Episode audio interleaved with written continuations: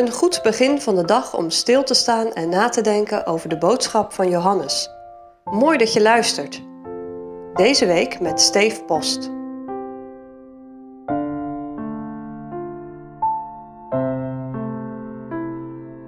Jezus verworpen. Vandaag luisteren we naar een gesprek tussen Jezus en de Joodse leiders. Het gesprek begint met een belediging en het eindigt met geweld. De Joodse leiders willen Jezus stenigen. Ik lees eerst een paar versen uit Johannes 8 en begin bij vers 48.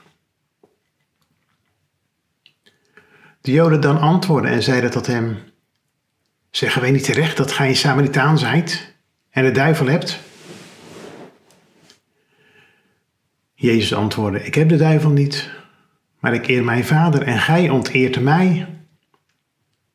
Doch ik zoek mijn eer niet. Er is één die ze zoekt en oordeelt.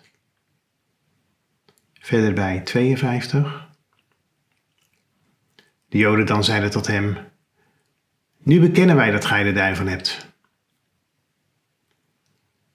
Abraham is gestorven en de profeten, en zegt gij: Zo iemand mijn woord bewaard zal hebben, die zal de dood niet smaken in eeuwigheid. Zijt gij meer dan onze vader Abraham die gestorven is? En de profeten zijn gestorven? Wie maakt gij uzelf? Jezus antwoordde: Indien ik mijzelf eer, zo is mijn eer niets. Mijn vader is het die mij eert, van wie gij zegt dat hij uw God is. En gij kent hem niet, maar ik ken hem. En indien ik zeg dat ik hem niet ken, zo zal ik u gelijk zijn, dat is een leugenaar. Maar ik ken hem en bewaar zijn woord. Vers 59. Zij namen dan stenen op, dat zij ze op hem wierpen. Maar Jezus verborg zich en ging uit de tempel, gaande door het midden van hen, en ging al zo voorbij.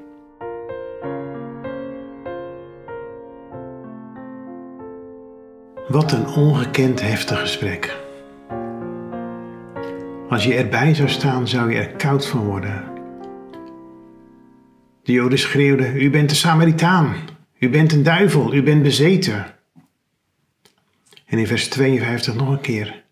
Nu bekennen wij dat gij de duivel hebt. Nu weten wij het zeker. Het gesprek loopt zelfs uit op geweld. Ze willen Jezus met stenen bekogelen, stenigen, doden. In de verte doemt het kruis van Golgotha op. Om te begrijpen wat hier aan de hand is, moet je even terug naar de vorige aflevering. In Johannes 8, vers 44 zegt de Heer Jezus: Jullie zijn uit je vader de duivel. Je wil de begeerte van je vader doen, die vanaf het allereerste begin een mensenmoordenaar is. Daar ligt de bron van die vreselijke woorden van de Joden.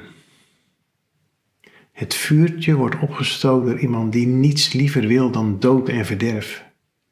Iemand die Jezus, de Zoon van God, tot in het diepst van zijn hart haat. Het is klip en klaar dat dit gesprek gaat over beeldvorming. Wie is Jezus? Een vrachte Samaritaan? Een bezetene? Die je onmogelijk serieus kunt nemen of is hij de zoon van God, zoals hij zelf zegt? Die vraag kun je niet negeren. Wat is jouw beeld van God? Hoe denk jij over Jezus? En trouwens, herken je dat de duivel probeert jou een bril op te zetten? Een zwarte bril? Hij is verachtelijk. Misschien heeft hij zelfs nooit bestaan.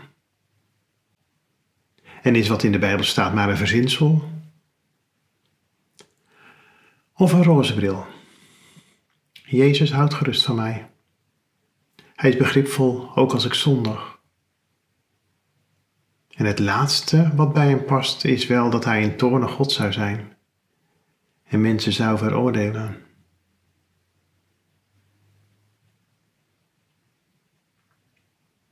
Hoe denk jij over Jezus? En mijn volgende vraag zou zijn: ben je daar tevreden mee? Kun je wel leven met een Jezus die je niets te zeggen heeft? Of met een Jezus die helpt om je een beetje comfortabel te laten voelen? Een warme deken van troost en begrip. Als je daaraan vasthoudt, kan dit Bijbelgedeelte niets voor jou betekenen. Maar realiseer je wel dat je jezelf tekort doet.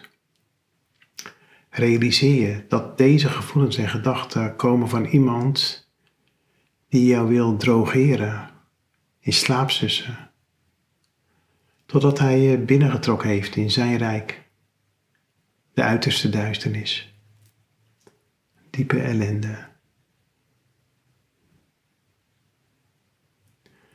De laatste woorden van dit hoofdstuk zijn: Jezus ging uit de tempel, gaande door het midden van hen, en ging al zo voorbij. Jezus ging weg bij deze mensen die tegen Peter in Jezus belasterden en hem wilden doden. Dat is een ontzaglijke werkelijkheid. Jezus is gekomen om zalig te maken. Hij strekt zijn handen uit in de prediking van het evangelie. Maar wie moedwillig blijft verwerpen, wie zich onderdompelt in de dingen van deze wereld om zijn stem maar niet te horen, wie zich tegen de nodiging van het evangelie blijft verzetten, zal het eens meemaken. En dat is het ergste wat de mens kan gebeuren. Als Jezus zich omkeert, afkeert, omdat je niet wilt dat Hij koning in jouw leven is.